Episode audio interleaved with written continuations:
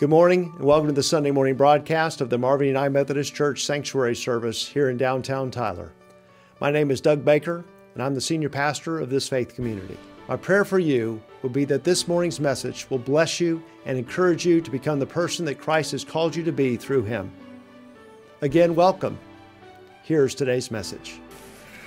As Jesus was walking beside the Sea of Galilee, he saw two brothers, Simon called Peter, and his brother Andrew.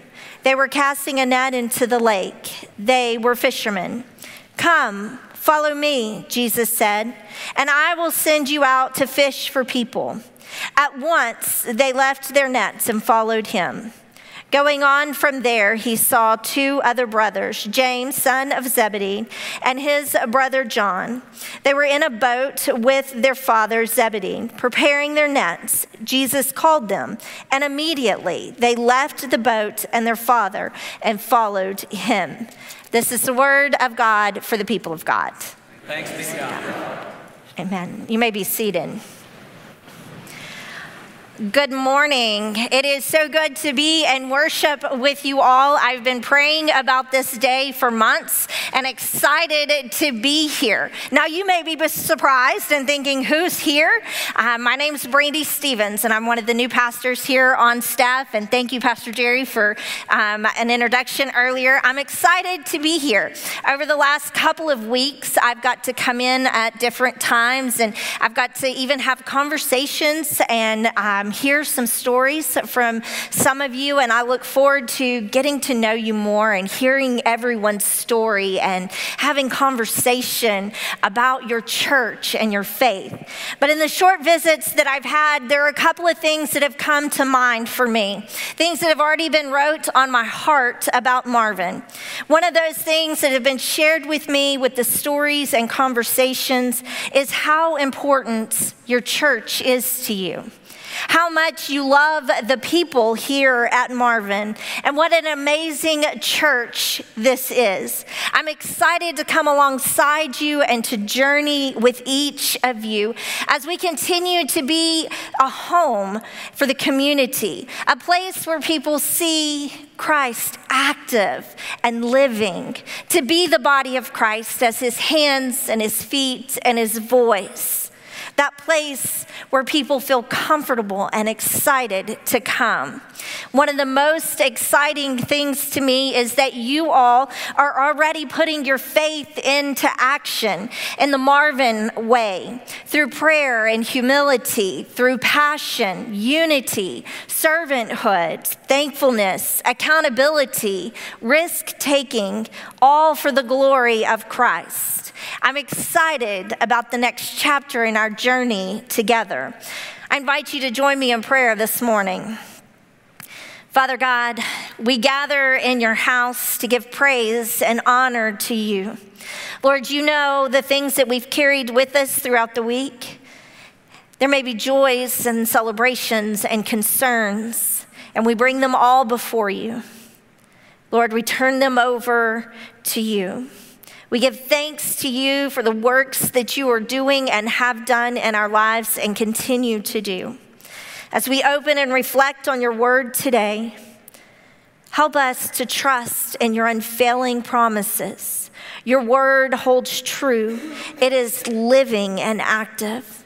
Your word is sharper than any two edged sword. May your Holy Spirit move freely in this place touching each and every one of us right where we are. Open the eyes of our hearts, Lord, that we may see you. We pray this in your precious Son, Jesus' name. Amen. So in January of 2020, and if you can think back to that time, it was right before what seemed to have shut the world down. I got to take the li- uh, trip of a lifetime. I went to the Holy Land, and I was went to the Holy Land with 10 seminary students and three professors, and we spent this time studying in depth, tracking stories, themes, characters in the Bible, hiking through the valleys to the mountaintops, to read text and to read them and get it, gain a sense of the biblical world. It was the most spiritual pilgrimage and refreshing pilgrimage that I have ever experienced. Never in our time there was it boring, never was it dull. We started our days well before the sun rose, and we were out well into the evening hours. We were, le- we were learning and dialoguing about the minutest details of our faith. Now, when we got back, we were tired. You know, I had not walked so much in my entire life. We had hiked up the mountains and gone through the valleys, and we were often very tired. And so we get back to the hotel or the home in which we were staying. Many would go off to bed, grab something quick to eat, and head off to bed. And others would gather in the common area. We wanted to talk about and process what we had experienced and seen that day. But we were also sure to make sure we got a card game in. So in the Holy Land, we had quite the rowdy games of skip-bo that we played each night. It was one of those times that I realized and was reminded what first attracted me to Jesus, what it was that drew me to the ministry. See, I didn't grow up in the United Methodist Church. I spent the majority of my youth participating in worship and youth activities with friends, which meant I went to all kinds of churches as well as denominations. So, from Catholic, Baptist, Methodist, non denominational, Lutheran, Presbyterian, I'd seen it all and been a part of it all. In being completely honest, many of these brought experiences of great joy, ones that brought me closer into relationship with Jesus. And on, there were also those moments that were somewhat overwhelming. Nevertheless, I always had a deep and passionate love of Christ, even when I struggled to find my place in the church. John Wesley talked a lot about grace. In fact, Wesley divides grace up into three different areas, very distinct parts prevenient grace, justifying grace, sanctifying grace. Now, prevenient grace, he likens to the front porch on the outside of the house. We're all comfortable with that, right? Go over to visit your neighbors, hang out on the front porch for a little while, maybe have a glass of tea some water to drink or coffee, and that's where you begin hanging out. Prevenient grace is God's grace at work before we even knew. Before I even knew Him, He was at work in my life. However, just as there is more to a home than a front porch, there too is more in the journey. We must enter into the house, walking into the house, justifying grace, the most important experience in my entire life. I was born again. Receiving Christ as my Lord and Savior has enabled me to be on this incredible journey that I find myself on in this time. I remember standing in worship at my little church in Nederland at Fairwood United Fair, First United Methodist Church in Nederland. And I watched as they swayed and as they sang. And they began to sing, We are one in the Spirit, we are one in the Lord. And one day our unity will be restored. And they will know we are Christians by our love. And if I'm being completely honest with you, as they sang this song and swayed back and forth, I remember thinking, this is a little too hippie for me. But then I quickly caught myself mesmerized and caught by the lyrics and the voices as they sang together. And then Ken Archer, the pastor of the church, began to preach on this morning's very gospel lesson, Matthew, the fourth chapter, beginning in verse 18. And the pastor went on to start what I referred to as meddling in our lives, and that he said we needed to give Jesus a full access pass to our lives. Not the occasional Sunday and maybe Wednesday midweek, but giving Jesus a full access pass to our lives. And I remember in that moment, things began to flash before my, life, my eyes. And I began to think, well, I'm okay with Jesus in this part of my life, but I'd rather him not be hanging out in this part of my life. And I began to think about those things. But Reverend Archer didn't give up. He kept pushing, he kept challenging us. And he said, You have to give Jesus a full access pass to your life. And it was kind of like, as John Wesley explained, that he felt his heart strangely warm.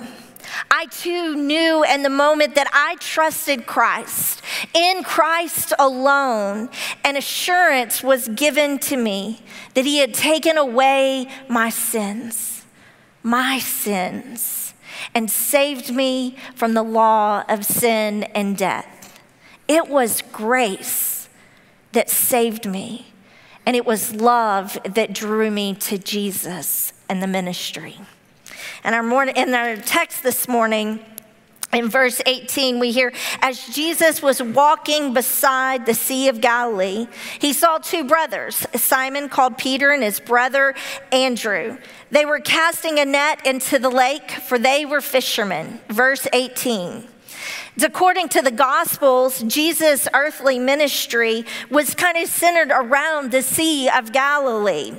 While important events occurred in Jerusalem, the Lord spent many of his three years in ministry along that sea.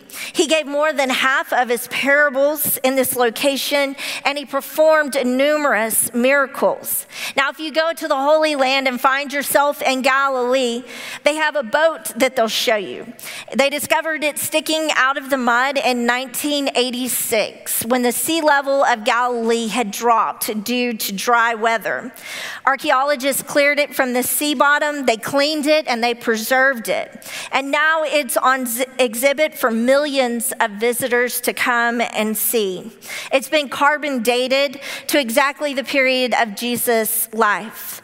The boat is a vivid reminder of the day to day life existence of Jesus' followers. Jesus was just walking beside the Sea of Galilee, and he sees the two brothers. And then he says to them in verse 19, Come, follow me. When the call came, these brothers were doing what they normally do. They were going about their normal business as usual. They're casting nets, they're pulling them back in, they're sorting the fish and they're taking them to market. However, it was that they became fishermen, they hadn't chosen an easy profession. Years ago, I had chosen a profession one that wasn't always easy, but it was secure, or at least it felt secure for me at the time. I worked for a large corporation in an accounting department, and sometimes the days were long and challenging. It was familiar and it was comfortable.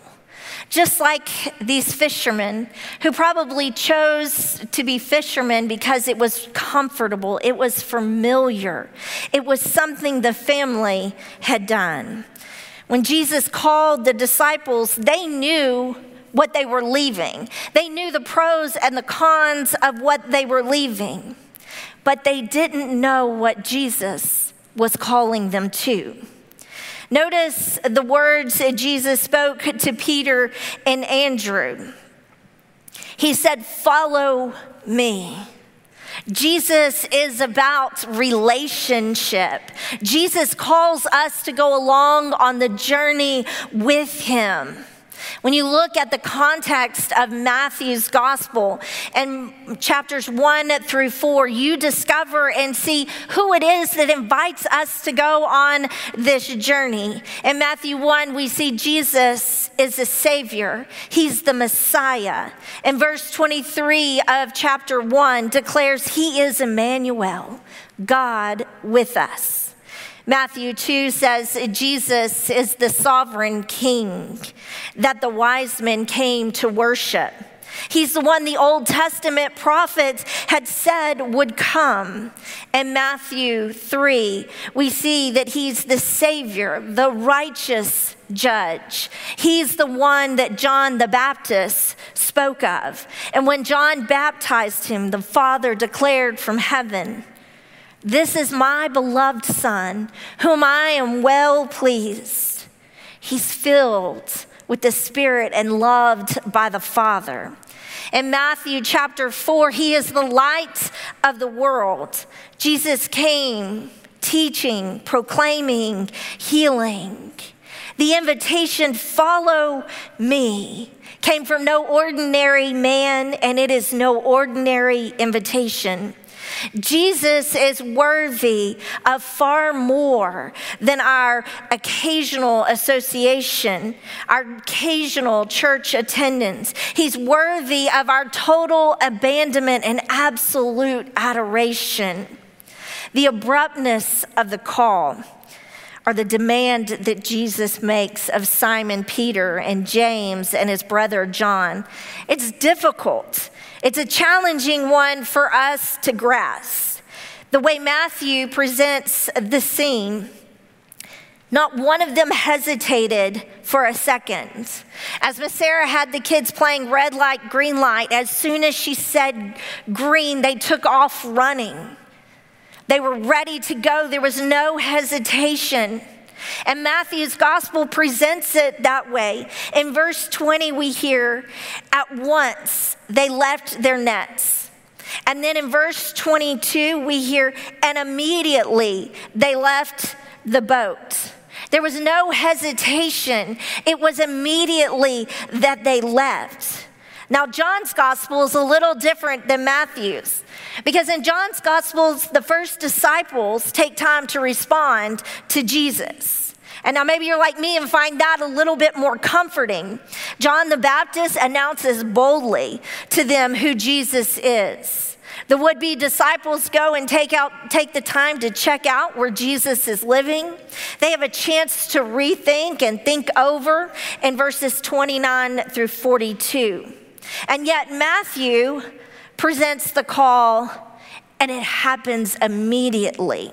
We're not even sure if these brothers knew who Jesus was. The emphasis in Matthew's gospel is on how much we don't know when we respond.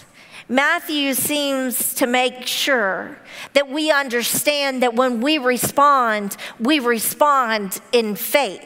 And that's the challenge for us. That's where the rub comes in because we like to lay it out. We want to see how it's going to work out in the end, how it fits into our lives. And yet Jesus says, Follow me. Follow me. Some of us like John's gospel a little better because we receive the assurance of who Jesus is. And we can take a little time to decide. And we need John's emphasis on getting things straight and taking some time. But Matthew's right. No matter how much we study, how carefully we make our decisions to follow Jesus, we won't know what lies ahead when we respond. Jesus says, Follow me. This abrupt call into discipleship represents the radical demand of the kingdom of God to let go of our human source of security and all human aspirations and embrace the obedience to God's kingdom.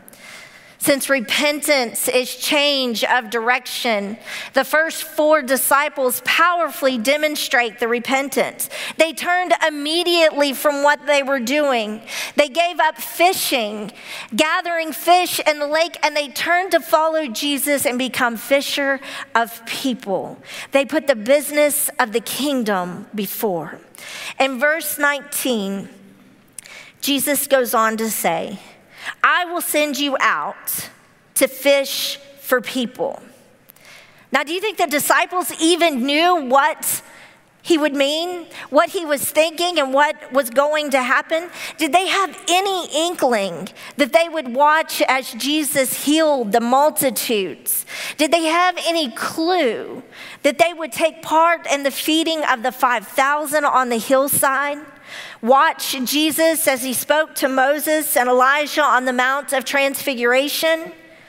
Jesus said, I will send you out to fish for people. We don't make him, he makes us. He said, I will send you. He loved us. He bought us. He sought us. He chose us. Now, church, just allow yourself the opportunity for your mind to wrap around the idea the God who chose Adam, chose Noah, chose Abraham, chose Moses and David and the disciples has chosen each and every one of you. He has called you by name. He has chosen you. We come to Jesus as we are, but He doesn't leave us just as we are. See, he didn't call the disciples because of what they had to offer or what they could bring to the table. Instead of looking for fish all over the lake, they would spread the gospel to the world. Jesus said, Follow me. He would teach, he would give the gifts and the talents. Every follower of Jesus is a fisher of people. The call and the commission was not just given to the disciple or the apostles, it's given to all who follow Jesus. Just like God told Adam and Eve to be fruitful and to multiply, we were born to reproduce. We are born again to reproduce. We were found to find others. We were saved to save others. Jesus said, I will make you. It's not information that we need, church, but it's transformation that we need. Jesus continues to call disciples, follow me, and I'll make you fishers of people. When we let go of our nets, we carry the ministry of Jesus, the ministry of teaching and proclaiming and healing. We teach when we teach Sunday school, Bible studies, children and youth ministries. We teach in quiet conversations. We proclaim when we announce our faith to the world. When we proclaim and declare that our values are not the same as the world's values, that we are not ruled by money, success, or prestige. We resist violence, greed, and exploitation. We heal when we take care of one another in times of sickness, grief, or trouble. We heal when we pray for one another. We don't always know what will happen when we respond to God's call. We know that God is with us and that He will work through our ministries, even in our shortcomings. Church, following Jesus means that we abandon our own sin and shame. It means that we abandon our will for His will, our way for His way. Following Jesus means we must deny ourselves, take up our cross, and follow Him. We live for Jesus. We live for one thing to follow Jesus. Thanks be to God. Amen and amen.